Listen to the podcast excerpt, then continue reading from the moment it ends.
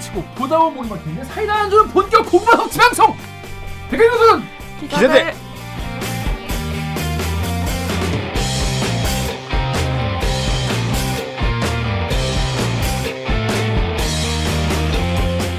실화입니까? 실화냐? 저비용 고퀄리티를 추구하는 어, 사내 수공업 방송입니다. KBS 기사의 누리꾼 여러분들이 댓글로 남겨주신 분노 실제 응원 모두 다 받아드릴게요. 반갑습니다. 댓글 읽어주는 김기화 기자입니다. 오늘 방송 보시다가 들으시다가 얘네 괜찮다? 재밌다? 들을만? 아 싶으시면은 좀 구독과 좋아요 버튼 한 번만 눌러주십시오. 한 번만! One time. One more time. 명수가 기가 막혀.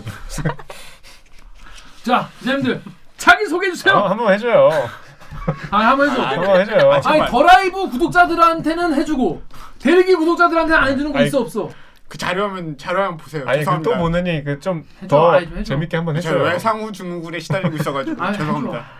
안 돼. 그 스카프가 한 번 더 나가잖아요. 그래 그 스카프가 옆에. 없어서 안 돼. 그러니까 안녕하세요 강병수입니다. 네. 네.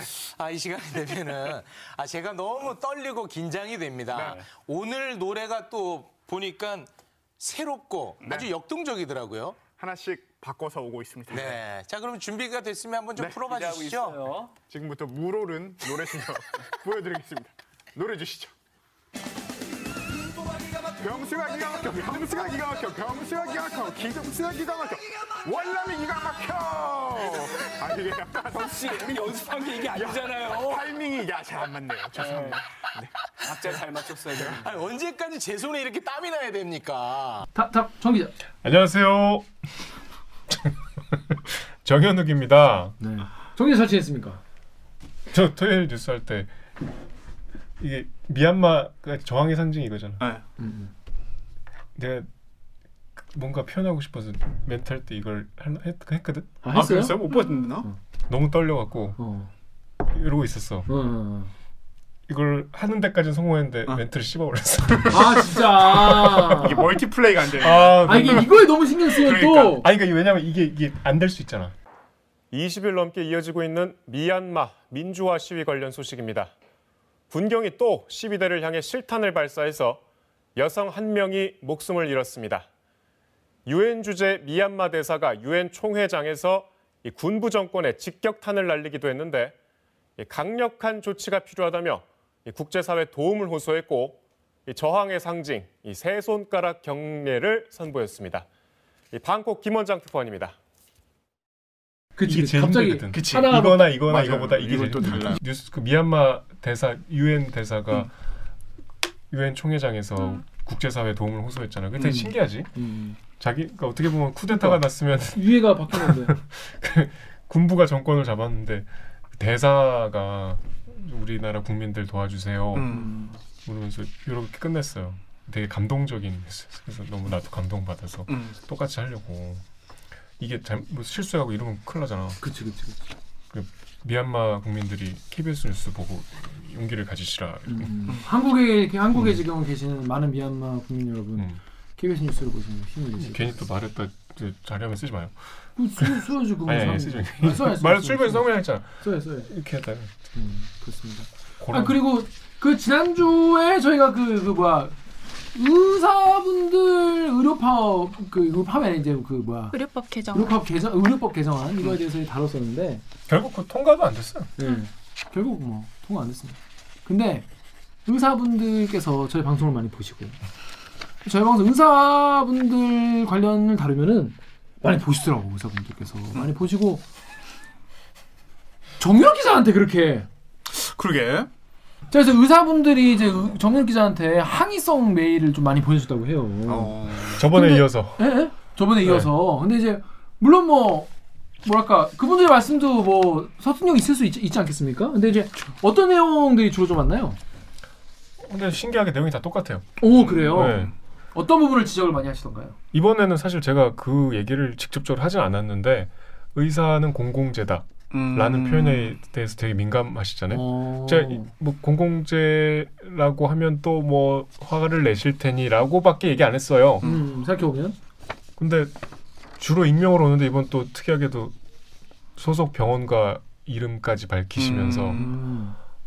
음. 공공재라고 하는 이유가 도대체 뭐냐? 음. 그러니까 방송을 되게 열심히 보신 것 같아요. 감사하네요. 감사하게 생각합니다, 진짜로. 어. 그러니까 이거 진짜 열심히 보시는 게 되게 신기하다. 아, 진짜 감사 감사하게 진심으로 생각하는데 네. 왜냐면 우리가 서로에 대한 맞아요. 오해와 불신과 반목과 이런 반감, 혐오 이런 것만 가지면 안 돼요. 네. 이게 뭔가 상대방의 그 얘기도 뭐다 미친 사람들 아닐 거 아니야. 우리도 미친 사람들 아니에요. 정유롭게도 미친 놈 아니고. 그러니까 서로 얘기를 좀 해보고 상황을 좀 얘기를 해보면은 어느 포인트부터는 아 여기부터는 이게 욕심이구나라는 게 드러나게 돼 있어요. 음. 얘기하다 보면은 어느 시점부터는 아 요거부터는 욕심이구나라는 게 보이는데 일단 정유혁 기자에게 의사분들께서 자신의 실명을 까고 까고라는 표현 자신의 실명을 밝히고 병원도 밝히시면서 정유혁 기자한테 아 이거는 좀 문제가 있다라고 말씀하시면 그분들도 뭔가 뭐랄까 정유혁 기자가 뭔가 설득시키고 싶어서 얘기를 한 거 아니겠습니까? 아니, 그분들의 주장은 뭔가요? 그렇게 보기에는 좀 죄송한 말씀이지만 제가 이렇게 일부만 좀 공유를 했었잖아요.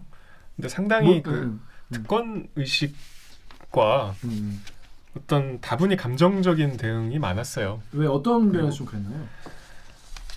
이제 뭐 직접적으로 밝히긴 어렵지만 네. 다른 직종에 대한 상대적인 우월 의식도 좀 보였고 음.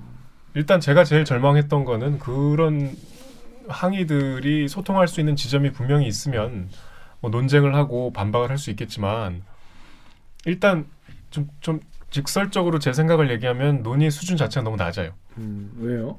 그러니까 기본적으로 의사가 공공재다라는 데 있어서 정말 감정적으로 발끈하시는 의사분들이 많은데 음. 그분들의 반응 크게 두 가지인 것 같아. 음. 공공재라는 말 자체에서 오는 거부감. 음. 내가 어 재화. 내가 공부해서 음. 내가 학비 들여서 의사가 됐는데 음. 왜 내가 공공재라는 거는 뭔가 누구나 보편적으로 이용할 수 있는 서비스란 느낌이 들잖아요. 도로. 같은 느낌이죠. 예. 그러니까 어, 그러니까 공, 의사가 공공재는 아니죠. 그렇죠. 공공 그러니까 의사 면허증이 공공재라는 음, 뜻인데 음, 그런 보편성에서 오는 반, 반감. 나는 내가 공부했다. 나는 내가 하고 싶은 대로 할 수 있다. 음. 라는 것과 그다음에 이제 조금 더 깊이 들어가서 제도적으로 예를 들면 미국과 영국 같은 데는 의사 수련의 비용을 국가가 상당 부분 부담- 부담하거든요. 음. 우리는 그렇지 않잖아요. 음. 이런 제도의 차이에서 오는 어 반감. 음. 우리는 영미권처럼 어 국가에서 비용을 대주지 않는데 왜 공공재냐? 음. 근데 우리가 공공재라고 표현을 하는 뭐 다양한 함의가 있겠지만 의사란 직업이 갖고 있는 공공성을 얘기하는 거잖아요. 그렇죠.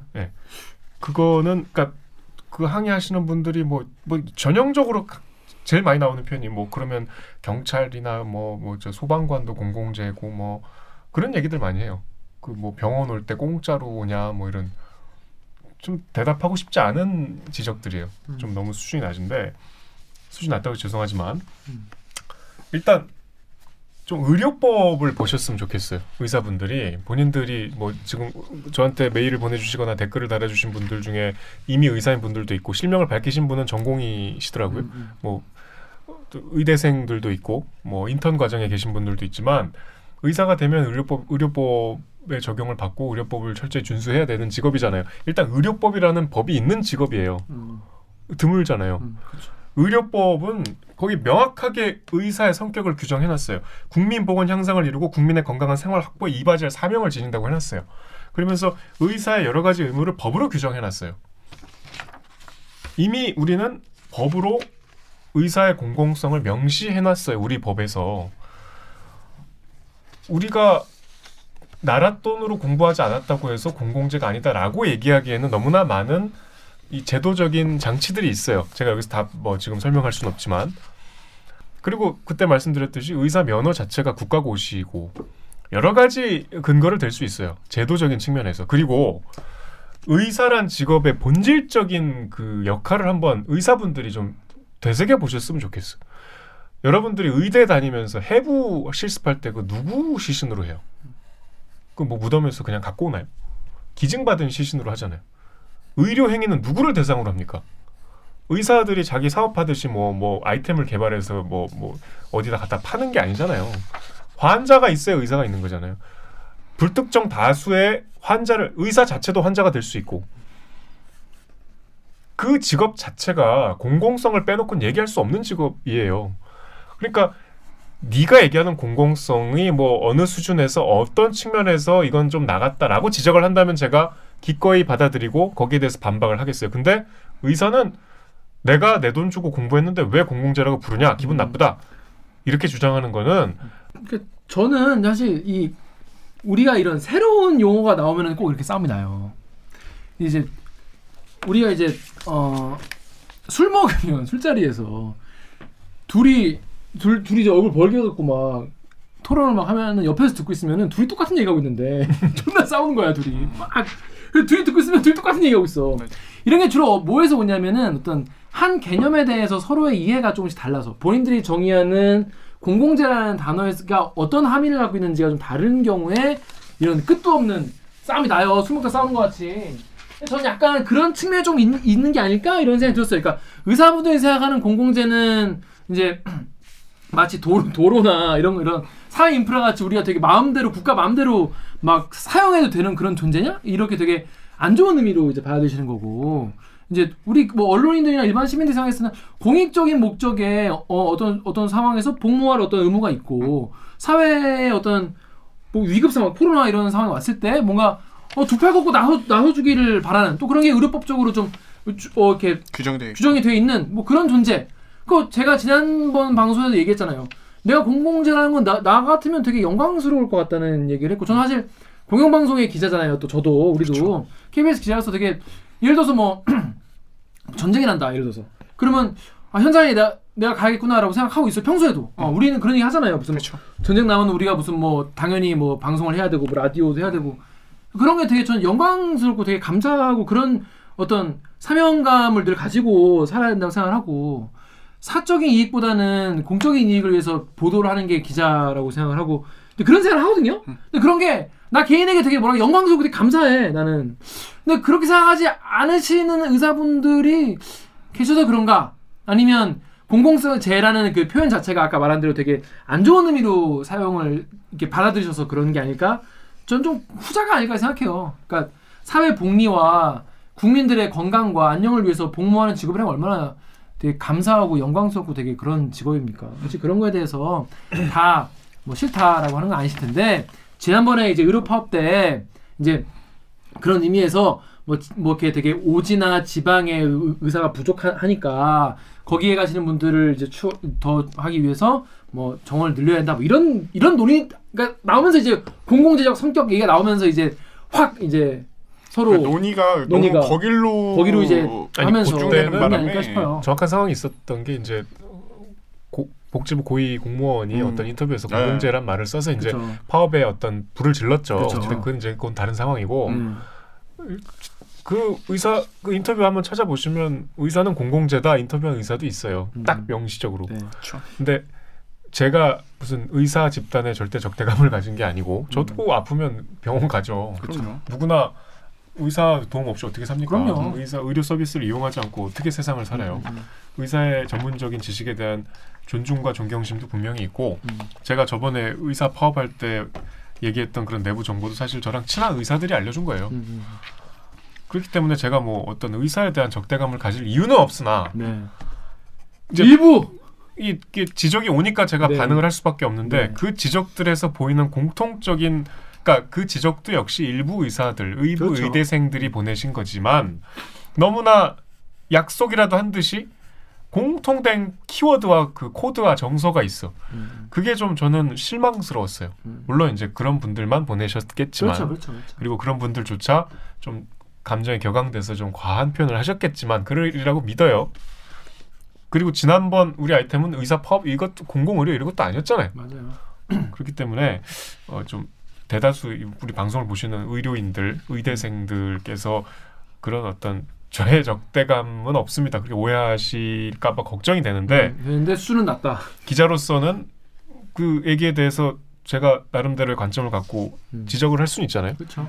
그러니까 뭐 또 보내주세요. 뭐 어떻게 생각하는지 이 얘기에 대해서. 그좀 공개적인 저- 저한테만 보내면 제가 저만 보잖아요. 예, 여기, 뭐 여기 보내요. 이- 이왕 보내기 시작했으니까 저기에 보내요. 저기에 예, 동키 저기. 너무 이 공공재라는 단어 하나를 두고 그런 것 같아. 나는 좀 예, 오해인 오해인 것 같아. 음. 지나치게 감정이 상하고 이런 논의가 반복되는 거는 사실 이렇게 긍정적인 방향의 토론은 아닌 것 같다는 생각이 좀 들어요. 그러니까 그러니까요. 공공재를 뭐 마치 막 의사면 함부로 쓸 수 있고 막 이런 부정적인 아니잖아. 의미로 받아들이시면은 감정이 상할 것 같은데 심지어 어떤 수준이었냐면 그때 파업 때 의사들 보는 신문에 뭐 예를 들면 제목이 이래 뭐 어, 김공공 왔니 뭐, 뭐 음... 우리 이렇게 다 공공으로 이름 바꾸자 뭐 이런 식이에요. 그건 그건 삐진 거 아니야? 의협 신문에 나온 얘기예요. 삐진 거잖아. 그렇게 아닌 걸 아시잖아요. 에이, 그러니까. 그건 좀 아니다. 아닌가? 아니, 본인도 아니라고 생각하시죠? 음.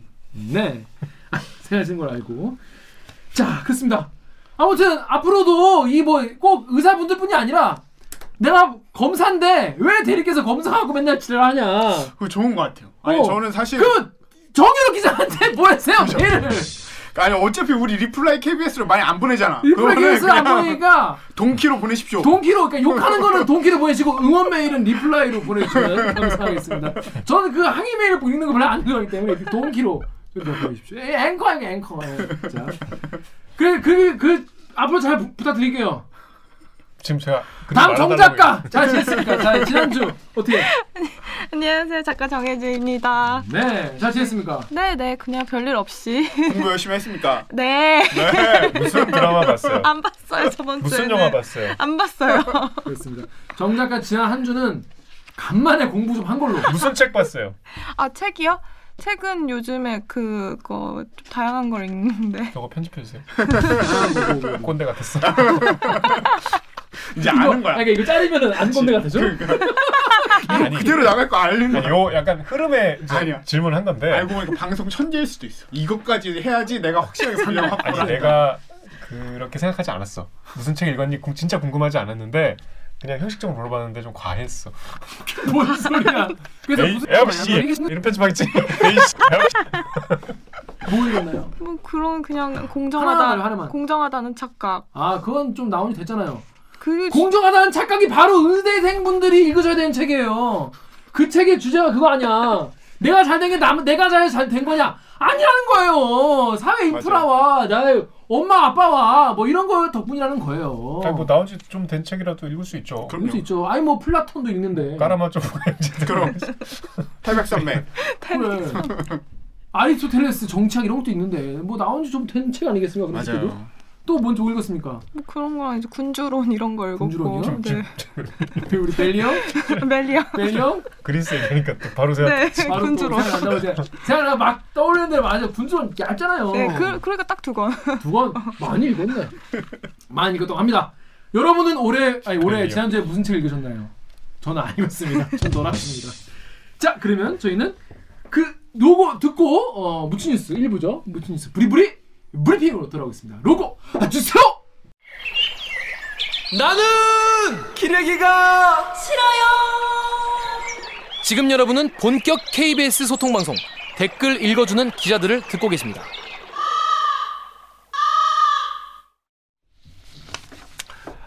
철이 없었죠. 대들기를 보면서도 구독을 아, 안 했다는 자체가 근데 살려줘야죠. 헤헤헤헤 뭐 이렇게 웃지. 댓읽기를 아직도 구독하지 않으셨으면 오늘도 달려볼 테니 구독과 좋아요 한 번만 눌러주세요. 구독 한 번 할래요. 해줘야죠. Dynamic Korea입니다. Dynamic Korea 뉴스가 빠바방 터지는 dynamic Korea예요. 그런데 우리가 이제 거기서 우리가 스마트폰만 스마트폰 네 스마트폰 중독이야 임마. 스마트폰만 열면 뉴스가 쏘야지 않습니까? 근데 스마트폰에 잘 안 나오지만 우리가 알고 하면 좋은 그런 뉴스 그런 뉴스 모아서 네. 정리해드립니다. 무슨 뉴스 브리브리? 브리핑! 빠밤. 첫째 아이템은 강명우 씨가 준비했다면 어떤 아이템입니까? 네, 저 제가 주, 준비한 기사는 제목이 동족 학살, 독립군 체포, 간도 참변, 한국인 경찰 48명 공적서 발굴이라는 제목의 홍진아 송락규 기자의 기사 가져와 봤습니다. 네.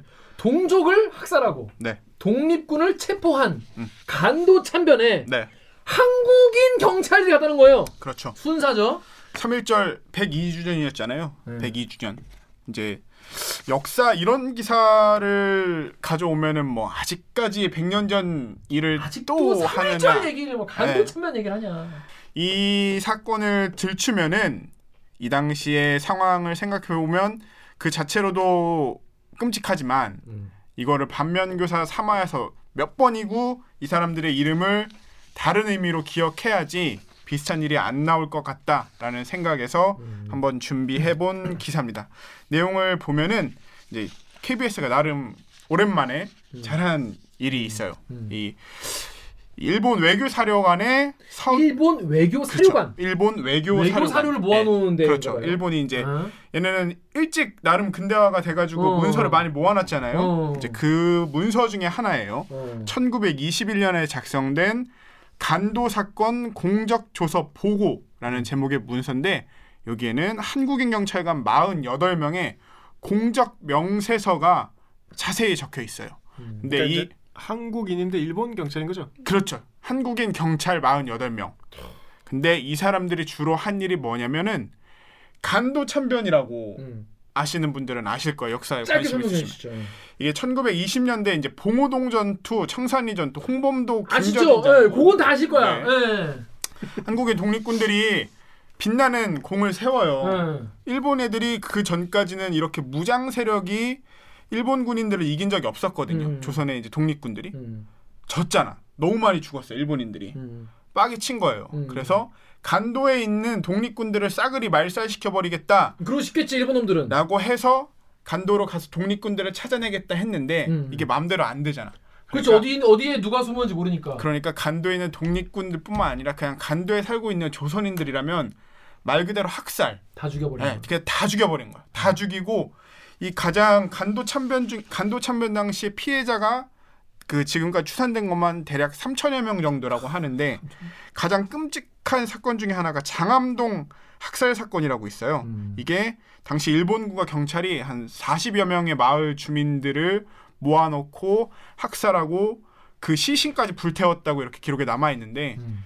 그럼 얼마나 이게 끔찍한 상황이 매일매일 전개됐는지 음. 한번 상상을 해보실 수 있을 거예요. 음. 그런데 이 간도 참변에 사실상 앞잡이 노릇을 한 거죠. 음. 한국인 경찰 48명이.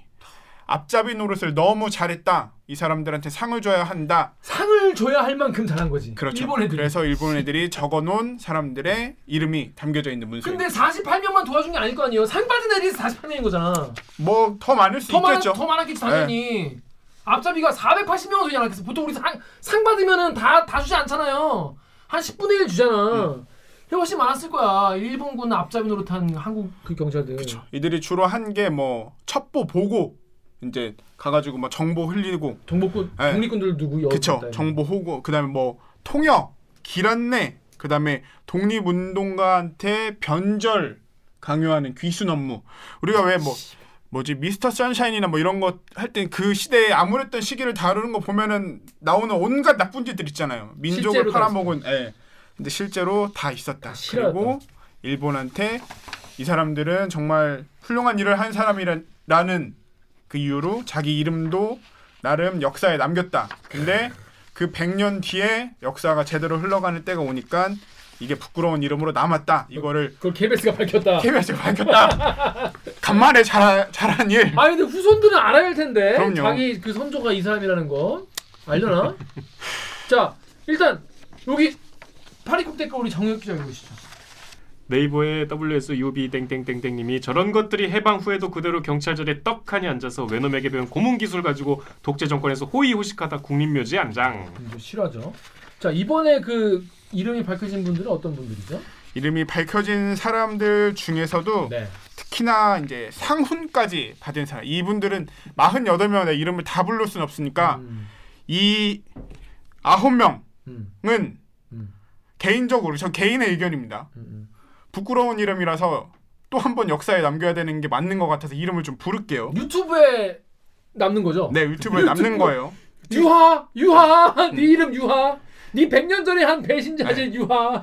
이 사람들 지금 부르는 이름 아홉 명은 조선 총독부로부터 상훈을 받은 사람이고 아. 종군 기장이라는 상훈을 받았어요. 종군 기장. 종군 기장이 무엇이냐? 음. 일본이 대외 침략을 기념하면서 전쟁에 참전한 이들에게 수여하던 일종의 상훈이에요. 전쟁 참여 예, 클래스네. 러일 전쟁, 중일 전쟁 등 각각의 전쟁마다 종군 기장이 줬는데 이 사람들은 간도 참변에 가담했다는 이유로 나름 전쟁 영웅 대우를 받았던 일본에서 사람들입니다. 순사 우경태, 우경태, 예, 구봉서, 구봉서, 김종섭, 김종섭, 백창돈, 백창돈, 김배인, 김배인, 장국환, 장국환, 김영후, 김영후, 성빈, 성빈, 서상순. 서상순. 이런 아홉 명의 사람들은 이런 역사에 부끄러운 이름을 남겼다고 개인적으로 생각합니다. 네. 집단적으로 생각하죠 우리 다 같이. 네. 네. 이런 부끄러운 일을 했던 분들이 이렇게 많이 있었던 거죠, 이 사람들이. 자, 우리 다음 댓글 우리 정 기자, 아, 정 작가 읽으시죠. 네이버에 WOR 땡땡땡땡님이 친일파들 중에서 끝판왕은 경찰 경찰들이지. 식민지 구조상 당시 순사 역할이 어쩔 수 없다 해도 해방 이후에 경찰의 친일 행적을 감추려고 반민특위 습격하고 부패한 경찰 행위를 숨기려고 4.3 사건을 무조건 빨갱이로 몰아가고 거기다 자유당 때는 권력의 하수인 역할이나 하고 지금 경찰청은 청장이 무릎 꿇고 사죄해도 모자른다. 일제 친일 경찰 놈들 그 자손들 모두 밝히고 청산해야 한다. 근데 지금 경찰청장이 뭐 무릎 꿇고 사죄한다고 이게 뭐 되, 되는 게 아니라 당연히 이제 옛날에 그렇게 그런 만행을 저질렀던 배신자들, 민족 배신자들은 다 이름 밝히고 후손들한테 알려줘야 돼요. 어, 니네 그리고 재산 그거 그 호의호식하지 않았겠습니까? 그렇죠. 그 재산을 뺏어야 됩니다. 근데 이제 우리 응서등님 같은 경우에 어? 윤선 씨 같은 경우에 어? 음, 이 민족 배반자 친일파들은 잘 살고 독립 유공자분들은 못 산다. 그 누가 열심히 살 열심히 살았지 이 사람들도 이 배, 민족 배신자들도 열심히 산 거죠. 자기 입장에서는 그렇지 않겠어요? 자기도 뭐 고민하고 뭐 그랬을라나? 음. 아무튼 주변에 손가락질 받으면서 일본 군 앞잡이 노릇을 한 거죠. 그래가지고 간도 참변에 기여하고 네. 열심히 살았어 아주. 어 그래가지고 윤선 씨 얘기하니까 갑- 생각이 났는데 재벌의 역사를 보면 재벌의 그 시작, 그러니까 지금까지 남아 있는 재벌들의 기원을 거슬러 올라가 보면 이게 일제 시대 때 일제 시대가 끝나고 일제가 그러니까 조선 땅에 있는 대부분의 공장은 다 일본 사람이 지은 거잖아. 그렇죠. 일, 일본 사람들은 그냥 이제 떠났잖아. 일본 기술자도 떠나고 그 일본 사람들이 남긴 재산을 적산이라고 하거든요. 적산 가옥, 음. 적산 공장. 적산을 국유화하지 않고 이승만 정부는 적산을 분배를 해요. 맞아요. 그걸 일반 사람들한테 공모를 받아서 분배를 했겠어요? 그런 형식은 취했지만 사실상 자기가 아는 사람들, 자기에게 정치 자금을 제공한 사람들. 근데 대부분이 그 적산, 그러니까 일본인 사장 밑에서 기술자로 일했던 조선 직원이 그 회사를 인수받아서 주인이 되는 경우가 많아요. 그리고 그게 이제 굴릴 줄 아니까. 막대한 정부의 지원을 받아서 그리고 후에는 또 미국 원조까지 받아서 재벌이 된 거예요. 친일파가 돈이 많을 수밖에 없죠. 왜냐하면 친일파가 그 친일파라고 한다면 우리가 일본을 좋아했고 일본에 충성을 다했다 이렇게 추상적으로 생각할 게 아니고 그 당시에 전문적인 기술과 자리를 갖고 있었던 사람이잖아요. 그건 일본하고 협력을 할 수밖에 없죠. 일본인이라는 그, 그 일제 시대의 제도를 적극적으로 이용했던 사람들이기 때문에 당연히 친일파로 분류가 되죠. 그런 사람들이 돈을 많이 버는 이 특혜를 누렸어요. 그 불행한 역사인데 그것도 모르고 그렇게 함부로 얘기하니까 그러니까 불행한 역사는 이미 흘러간 거고 네. 거기에 대해서 이제 우리가 이미 돌아가신 분들이 뭐 그렇다고 해서 다시 부경을 누릴 수 있습니까? 근데 왜 이렇게까지 그 부관 참시를 하는지 도대체 왜 그래서 본인이 누리는 부경화가 뭐죠? 그런 말에서 네. 본인이 얻는 기쁨이 뭘까 사실 그러니까 되게 공부가 부족하면 좀 겸손해야죠. 아이고, 아니죠. 오히려 공부 안 한 분들이 더 당당하고 똑똑. 이게 공부를 하면 할수록 아 나는 진짜 아무도 모르는구나 이런 거를. 어? 그게 아 나는 게을러서 늦게 자고 늦게 일어나서 돈을 못 번 건가요? 뭐가요 갑자기? 아니 그 논리가 그렇잖아. 그분들이 어, 열심히 안 살아서 돈을 못 벌어 가난했다며. 음, 그 역사 공부 안 하고 역사 얘기를 합니까? 이 원래 이제 잘 모르는 분들이 자신감이 넘쳐요. 예. 무식하면 뭐 그 아리스토텔레스 그러지 않습니까? 모른다는 것을 안다는 것이 가장 큰 알미다. 그 소크라테스 말인데. 소크라테스.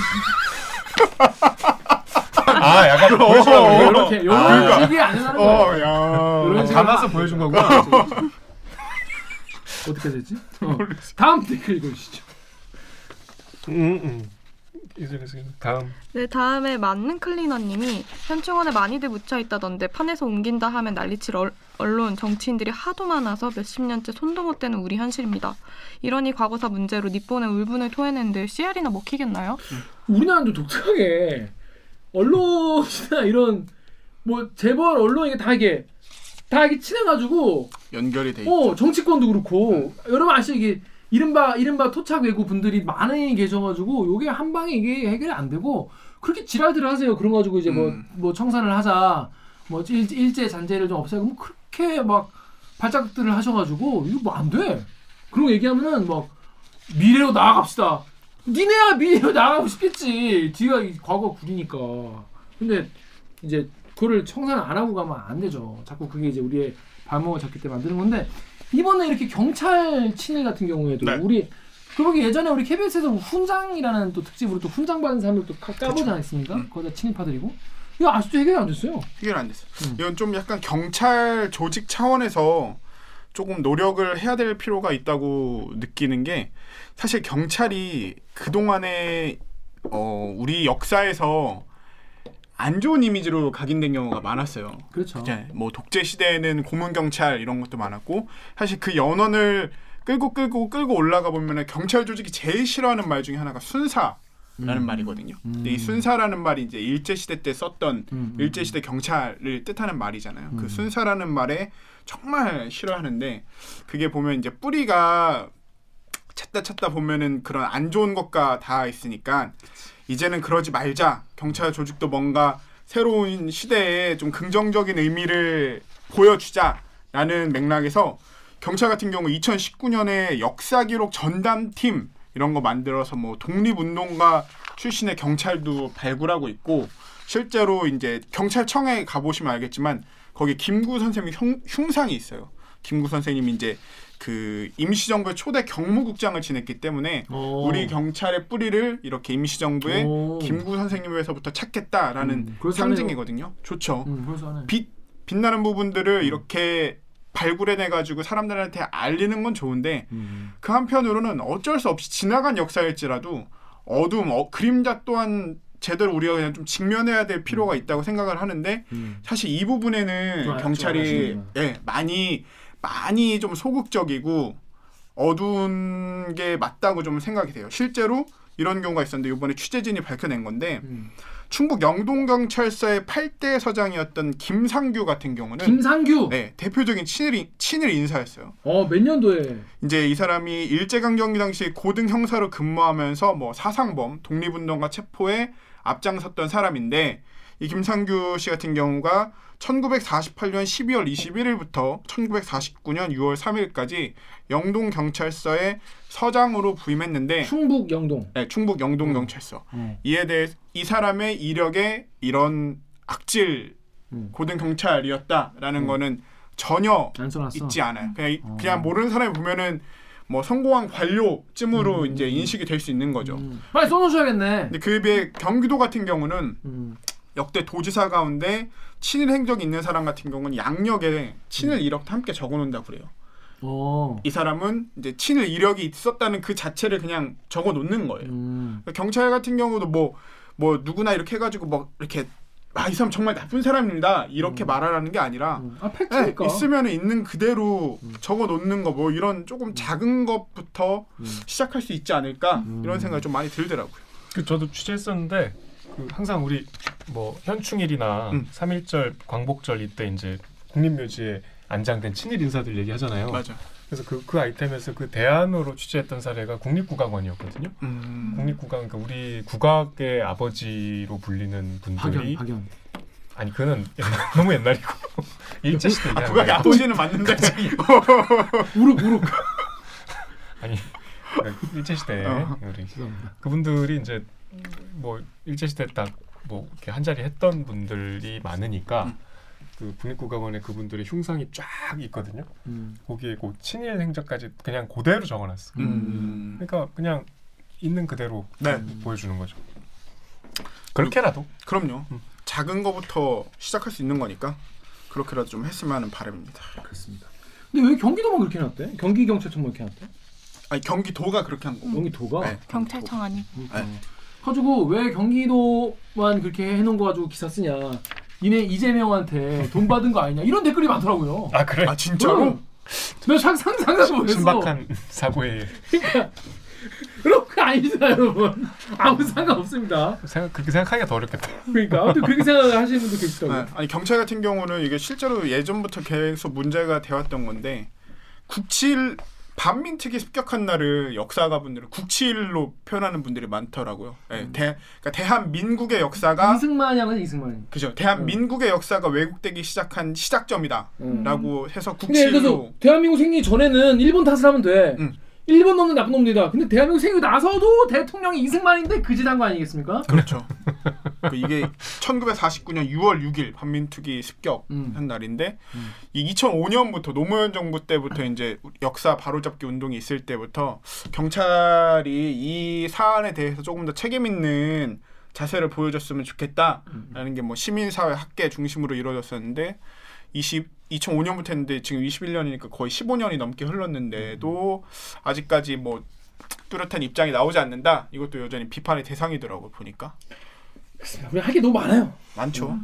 계속 생각나는 사람이 백선엽인데 어. 백선엽이 간도 특설 때그 복무했잖아요. 어 그러고 보면 완전 그분은 A급으로 근데 이제 아예 특- 특설 때 우리가 백선엽 같은 사람을 평가할 때 박정희도 마찬가지고 그 일제 시대 때는 뭐 출살하면 뭐 그런 불가피한 선택밖에 없었다라고 하는데 음. 그 백선엽은 자기 자서전에서 일본판 자서전에서 그 간도 특설 때 자기가 해요. 음. 굉장히 긍정적으로 자기가 그걸 밝혀. 음. 그래 어땠다. 그걸 숨기고 싶을 것 같은데 그래요? 그렇지 않아요. 음. 이게 뭐 우리가 백, 지금 이렇게 들으면 이 감히 우리 전쟁 영웅을 이렇게 얘기해 뭐 이렇게 그런 분들 많이 계실 거예요. 이게 경찰 친일 경찰이 우리가 친일 그러니까 일제 시대가 끝나고 이제 빛나는 대한민국의 시대가 이어졌으면 이런 평가도 사실 어렵지 않을 텐데 이 친일 경찰들 특히 국립묘지 안장된 많은 인사들이 또 공교롭게도 한국 전쟁에서 또 공적이 있는 분들이 많아. 음. 그래서 이게 평가가 좀 어려워요. 꼬인 꼬인 거죠.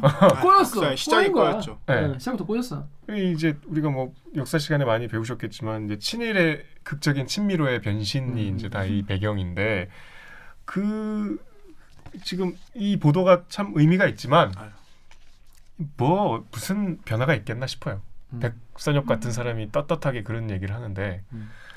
무슨 부끄러움을 갖겠는가? 아까 뭐 강 기자가 아홉 명 이름을 호명했지만 호명 당한 분들의 자손들 뭐 지금도 계속 친일 재산 환수 뭐 소송 계속 진행 중이잖아요. 그 이분들의 자손분들이 지금 대들기를 보고 계셔도 자기 헌전지 모를 가능성이 높아요. 그러니까 아니 뭐 그 연자제가 아니고 우리가 그 후손들이 잘못했다고 얘기하면 그건 안 되지만 아니죠. 음. 이게 역사적인 평가가 과연 지금 실효적으로 실효적으로 진행이 될까? 아 근데 이거 계속 이렇게 죄송합니다. 그냥 떠든다고 표현할게요. 계속 이렇게 떠들어야지 음. 세대가 바뀌고 바뀌고 바뀌고 언젠가 정말 객관적으로 음. 이 이야기를 할 수 있을 때 음. 조금 더 올바른. 선택을 할 수 있도록 계속 떠들어야 돼. 또 많은 분들이 또 이거에 대해서 관심을 가져주셔야 네. 아 그래 그거 그거야라고 말씀을 해줄 수 있고 맞아. 근데 이번에 발굴된 인물분들은 일단 친일 일명 사전에 올라가요. 네, 이 지금 민족문제연구소가 음. 올해 설립 30주년이라고 그래서 친일 인명사전 증복판 발간 계획하고 있는데 이번에 발굴된 음. 이 부끄러운 이름들도 같이 올라갈 계획이라고 합니다. 자 다음 아이템 우리 정혁 기자 준비했죠? 어떤 아이템? 아 그리고 오기정 기자가 왜 없냐? 지금 41분 지났는데 오기정 기자가 왜 없냐? 왜 없습니까? 오기정 기자가 그 육식 육식의 역습, 그러니까 육- 우리가 육식을 하는 것이 얼마나 환경 파괴와 몸에 안 좋은가, 뭐 이런 아이템을 이번에 소개하겠다고 준비했어요. 근데 정작 본인이 어, 고기를 너무 많이 먹고 배탈이 나가지고 아 실험 육식 실험한 거예요. 파괴 소개하려는데 그러니까. 본인이 고기를 많이 먹어서 본인이 본인의 위장이 파괴됐군요. 처음에 카톡에 그거 올라왔을 때 장난치는 줄 알았어요. 아, 진짜 아, 진짜 그런지 모르고. 고기를 너무 많이 먹어가지고 배탈 나가지고 지금 와병 중이 쫙쫙 하지 마. 쫙쫙 하지 마. 쫙쫙 하지 마. 지금 고기 과다 섭취로 지금 육식의 역습을 아니, 뭐, 뭐 얼마나 그쵸. 많이 어, 먹게 본인이 육식의 역습을 받았다. 지나치게 고기 많이 드시면 좋지 않아요, 여러분. 그렇습니다. 파괴됐어. 파괴됐다. 그래서 다음 주에는 답이 나올 것 같습니다. 여러분 모두 오규정 기자를 위해서 기도해 주십시오. 고기 많이 먹으면 탈나는군요. 탈라요. 네. 육식의 역습 당해요. 다음 아이템 우리 정혁 기자 준비해 주십시오.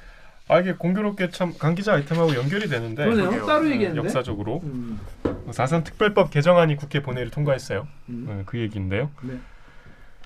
저는 4.3에 개인적으로 각별하게 관심이 많습니다. 아니 그럼 왜냐하면 대리께서 4.3 아이템을 계속 가지고 오세요. 맞아요. 음, 뭐왜 그러냐면 4.3이야말로 우리 한 5천 년 역사라고 하나요? 음. 저는 제 생각에 가장 비극적이고 슬픈. 끔찍하고 음, 음. 인간이 이렇게 악마가 될수 있나? 음. 이런 정말 다른 현대사에 많은 비극이 있지만 압도적으로 음. 끔찍한 어, 시간들이었어요. 맞죠. 짧게 어떤 면에서 그런 걸 느끼셨나요? 짧게. 어 이게 뭐 정말 간단하게 음. 얘기하면은 4.3이라는 거는 1948년에 그러니까 우리가 대한민국 정부가 1948년 8월 15일이니까 네. 1948년 4월이면 대한민국 수립 전이잖아요. 음. 그러니까 4.3이 참 복잡한 이유가 이거예요. 실- 실제로 시작은 반란이었어요. 남한의 단독 정부 수립에 반대하는 남로당 세력이 실제로 반란을 일으켜서 음. 일부 경찰서를 습격해서 경찰도 죽였어요. 음.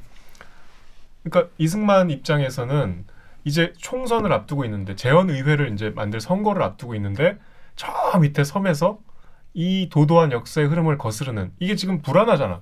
해방 정국에서 나라를 세운다는 게 당시에는 사실 사회주의나 공산주의에 대한 거부감이 지금처럼 전쟁 전이니까 그럼요. 없었기 때문에 친미 정권을 수립하는 이 이승만 수립하려는 이승만 입장에서는 굉장히 불안한 시간이었는데 이 섬에서 뭔가 반란의 조짐이 실제로 반란이었고 음. 이 육지까지 올라오면 큰일 나는 거 아니에요. 음. 위에는 지금 김일성이 꿈틀꿈틀거리고 있는데 음. 확실하게 조져야겠다. 그래서 어마어마한 사람들을 학살했어요. 네. 그러니까 시작은 반란이 맞아요. 음. 하지만 그 반란군을 잡는다고 수많은 민간인을 학살했어요. 1948년부터 이 4.3이 끝난다 끝났다고 평가되는 54년까지 공식적으로 인정된 사망자만 14,000명인데 역사가들은 3만 명 이상일 거라고 보고 어떤 분들은 6만에서 8만까지 봐요. 당시에 제주 인구가 30만이 안 됐어요. 얼마나 많은 숫자가 죽은 거예요.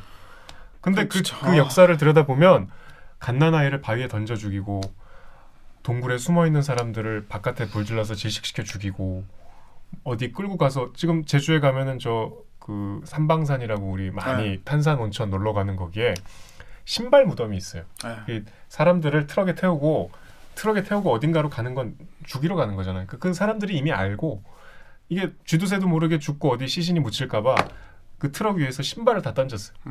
이게 나중에 와서 신발 보고 와서 차- 내 시신이라도 찾아라. 그래서 죽어서 신발도 못 신고 갔구나 해서 신발을 그 앞에다 이렇게 묻어놨어요. 이게 저, 저, 저, 모아놨어. 아, 셀 수가 없어요. 제주는 우리가 아름다운 휴양지로 알고 있지만 정말 피에 물든 끔찍한 역사를 갖고 있는 섬이에요. 섬에서 그것도 예. 와. 그래서 이 당시에 생각해보세요. 제주 사람 입장에서는 이 반란군도 사실 민간인들을 막 죽였거든. 음. 그리고 경찰들도 와서 날 죽여. 음. 그러니까 지금 강 기자가 경찰의 역사 앞에서 얘기했지만 해방 직후에는 이 무장 정도가 군인보다 경찰이 훨씬 더 무장이 잘 돼 있었어요. 음. 이 순사들의 음. 다제 승계를 받아서 그리고 이제 이걸만으로 모자라니까 육지에 있는 서북 청년단이랑 극우 단체 음. 정말 끔찍하게 많이 죽였거든요. 그러니까 제주의 일반 민간인 입장에서는 반란군도 무섭고 음. 경찰 같은 이, 이 진압하러 온 사람들도 무섭고 참 힘든 시간이에요. 제주에서 살아남기가 음. 근데 제주를 떠날 수가 없잖아. 하여튼 그런 역사의 가장 비극적인 사건인데 이게 참 생각해 보세요. 1948년 지금도 도대체 몇 년 전이에요? 근데 이게 지금까지 배상 보상에 대한 국가의 어떤 공식적인 결론이 안 났어요. 이- 이렇게 억울하게 돌아가신 분들이 심지어 이 말기에는 이제 48년에서 쭉 시간이 흘러서 1950년에는 한국 전쟁이 발발하잖아요. 이때는 예비 검속이라는 걸 했어. 예비 검속이라는 거는 죄가 있어서 잡아가는 게 아니라 죄를 지을 것 같으니까 잡아가는 거야. 너 의심스러워. 그래서 감옥에 일단 넣어놔. 근데 한국 전쟁의 양상이라는 거는 계속 북한이 내려왔다가 쫓겨났다가 내려왔다 쫓겨났다 하니까 이 예비검 속에서 잡아놓은 사람들이 만약에 이, 이 지역이 북한에 넘어가면 이 사람들은 북한군이 될 수 있잖아. 음. 다 죽여요. 아. 잠재적인 적군이 될 사람들이니까 다 죽여요. 이 기간에만 3천 명이 죽었어요. 육지로 막 이제 형무소로 옮겨갔던 사람들이. 그러니까 아무 죄 없이 끌려가서 죽고 뭐그 한꺼번에 학살당하고 이거에 대한 국가의 책임이 그동안 이제 공식적으로 이루어지지 않았는데 이제서야 어, 배 보상에 관한 법률이 통과가 돼서 이제 어떻게 배상을 하고 얼마를 지급할 것인가에 음. 대한 논의가 이제 시작될 겁니다. 네. 그 근거 법이 통과가 됐어요. 자 그런데 댓글 반응은 싸늘한 게 네이버 특히 네이버 등에 싸늘한 게 많았습니다. 강명수 기자님 네이버 댓글을 읽어주세요. 네이버의 TJDN 땡땡땡땡님께서 4.3은 공산주의자들의 무장 폭동이고 군경에 대항하다 사살당한 사람들이 영웅이냐? 프리 땡땡땡땡님께서는 역사적으로 논란이 있는 사안인데 이걸 법으로 찍어 누르려 하네. 역사적으로 논란이 있는 사안, 아닙니다. 절대. 그럼요. 역사적으로 논란 없어요. 4.3에 대한 논란은 그 성격에 대한 논란은 있을 수 있지만 아까 제가 얘기한 대로 시작이 반란이었어요. 근데 반란을 그러니까 정말 모기 잡으려고 탱크를 몰고 와서 그쵸. 난사를 한 거예요. 여기 학살 규모에 대한 논란은 없어요. 착각하지 마세요. 이건 정말 이건 정말 이거는 이렇게 말씀하시면 안 됩니다. 아, 여- 이거는 이 이때 돌아가신 분들이 만 단위예요.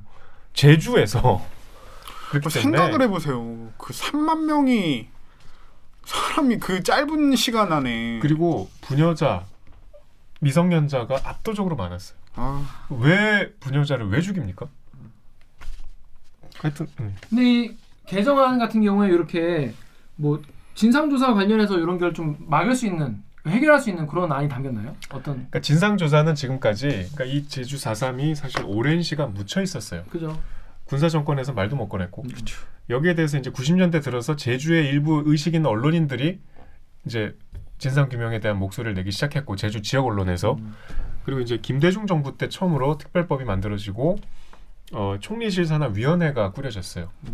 정말 기가 막힌 거는 2000년에 그 위원회가 꾸려졌는데 그 위원회가 이제 뭐뭐 당연직으로 들어가 있는 뭐 법무부 장관, 음. 위원장은 총리예요. 그리고 각계 교수들. 그게 2000년이면 지금으로부터 21년 전이잖아. 음. 지금까지 앞한 번도 안 바뀌었어. 그러니까 손을 안 댄 거야. 그러니까 그때 들어가 있는 교수가 지금도 있는 거야. 그런 이제 명 말뿐인 허울뿐인 그 위원회가 있고 그다음에 이제 그 특별법에 근거해서 사산 평화 재단이 이제 저 우리 제주도 가면 한번 꼭 가보세요. 사산 평화 공원이 있어요. 거기 이제 사산 평화 재단과 그 추념관이 있는데 그 추념관을 한 바퀴 돌면 사삼이 무엇이고 사삼에 대해서 어 정말 이렇게 개괄적으로 잘 이해할 수 있게 꾸며놨어요. 그리고 맨 마지막에는 노무현 대통령이 대통령으로서 희생자들한테 사과하는 영상이 있어요. 근데 이제 그 사과는 그냥 사과고 희생자들 죄 없이 죽은 사람들에 대해서 국가가 죽인 사람들이니까 이제 보상을 하고 또 한편으로는 김 기자 얘기대로 진상 규명을 해야 되잖아요. 그동안 이 사산 평화 재단이 진상 규명 작업을 해 왔는데 이거는 평화 재단 단위의 어 진상 규명이었기 때문에 음. 규모도 작고 어, 좀 인력과 재원의 한계가 있었죠. 근데 이제 이게 어, 위원회의 공식적인 조사 가 될 수 있도록 이번 법안에서 음. 그러니까 이제부터 하는 조사는 확실한 법적인 근거를 갖고 그 위원회가 주체적으로 할 수가 있게 된 거죠. 음. 그래서 위원, 총리가 어, 위원장으로 있는 그 위원회가 권위를 부여한 왜 돈이나 인력도 더 충원이 되겠죠. 그 주체는 지금 제주도에 있는 평화재단이 될 것이고 근데 들어보니까 이 그 위원회에서 진상 조사를 열심히 하면 이승만 대통령한테 기스가 나지 않겠습니까? 지금도 사실 그게 진행 중이에요. 그죠? 그 이- 근데 이제 이승만 대통령한테 기스하는 걸 엄청 싫어하시는 분들 많이 계시지 않습니까? 이승만하고 상관이 없다는 유족들의 주장인 거죠. 말이 말이 되나요? 이승만 대통령이 나, 나라에서 제주도에서 몇만 명이 죽었는데 대통령이 상관이 없다. 그것도 국가 폭력을 독점하고 있는 경찰과 군인 같은 분들이 가가지고 이거를 자, 자행을 했는데 이 말이 안 되는데요? 그러니까 그 말이 안 되는 정도가 아니고 우리 역사가 참 어려운 게 이런 거예요. 이런 거예요. 독립운동할 때 정말 걸출한 인물인 조병옥 음. 이 당시에 지금의 경찰청장이었어. 맞아. 조병옥이 제주도 가서 대책회의를 해요. 그 당시에 그 연대장으로 있던 그러니까 군인 김익렬이라는 그 군인이 연대장이면 이제 우리로 치면 뭐 계급이 어느 정도 되나요? 근데 지금하고 계급 차이가 좀 달랐겠죠. 그 대령? 대령? 지금은 대령인데 대령, 그때는 더 높은 아 사람. 김익렬 대령 맞아. 응. 그 김익렬 대령이 조금 뭔가 이걸 구분해야 된다. 그러니까 합리적으로 음. 얘기를 했어요. 아, 그러니까 빨갱이는 빨갱이. 네, 어. 지금의 민간인들은 이 토벌 어, 작전은 너무 너무 굉장히 이 일반 대중까지 피해가 크다. 좀 과하다라고 음. 해갖고 조병옥하고 막 멱살 잡고 싸워요. 음. 그 실제로 그, 그 기록이 있어요. 음. 독립운동가가 나중에 해방 공간에서 이런 악마 같은 짓을 한. 참 우리 역사가 이래서 어려워요. 네. 그래서 지금까지 이, 이, 이 4.3 이 희생자에 대한 이거는 배보상이라는 거는 그러니까 배상과 보상이 뭐가 다른지는 아시죠? 네. 배상이라는 거는 국가가 불법적인 일을 한 거에 대해서 구제를 해주는 거예요. 그건 국가가 인정을 한 거잖아. 우리가 불법적인 일을 저질렀다. 여기까지 지금 60년 넘게 걸린 거예요. 그러니까 참 의미가 있는 법안인데 좀 많이들 모르시는 것 같아요. 이거 근데 저는 어 제가 요즘엔 어떤지 모르겠는데 제가 이제 초등학교 뭐 중학교에서 이제 역사나 국사를 배우던 시절에 깊이 있게 배워본 적이 거의 없었거든요. 음. 네, 그러니까 이런 거를 이번에 좀 이제 진상 규명도 되고 진상 조사도 한다고 하니까 이거를 계속 꾸준히 교과서에 싣고 어떤 학생 그 단계에서 교육할 수 있는 방안도 필요한 것 같아요. 그럼요. 아니 이건 아니 중고딩만 돼도 아니 제주도에서 이런 일이 있었는데 대통령이 책임이 없다? 말이 아니 말이 아니 뭐다 알죠 누구나 이런 근데 이 앞으로 제가 봤을 때 그 진상 그, 그 조사도 난항이 예상되네요. 음. 음, 많은 분들이 난항이 예상되고 정치적 음모다. 뭐 제주를 정치에 뭐 이용하지 마라. 뭐 이런 뻔한 멘트 제가 벌써 예언 드립니다. 합니다 그거 분명히. 아니 실제로 법안 논의 과정에서 국민의힘은 반대했다고 해요. 왜냐하면 이제 이 법안에 따르면 일단 과학, 일괄 과학이죠. 일괄적으로 음.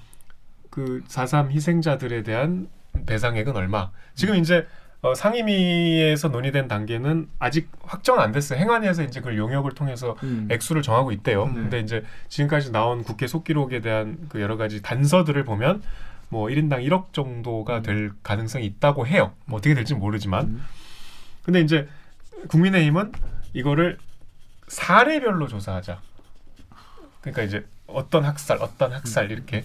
그래서 그 좀 미시적인 사례의 책임자를 가리고 그 피해자가 얼마나 된지 요거를 사례별로 해서 종합을 하자. 이렇게 어 해야 된다고 이 법안에 대해서 반대를 했다고 하는데 그것도 나름의 장점이 있겠지만 제가 개인적으로 보기에 그거는 안 하자는 거나 마찬가지인 것 같아요. 그렇게 하면 언제 다 해. 그리고 그게 가능하겠어요? 어느 세월에 어, 그 48년, 49년, 50년에 있었던 일을 그것도 제주의 어떤 마을에서 있었던 일을 생존자 대부분도 돌아가시고 생존자 아그 그 학살에서 생존하신 분들도 있는 그쵸. 거죠. 가그 지금 살아 계신 분들은 재판 받으러 재심이 진행 중이거든요.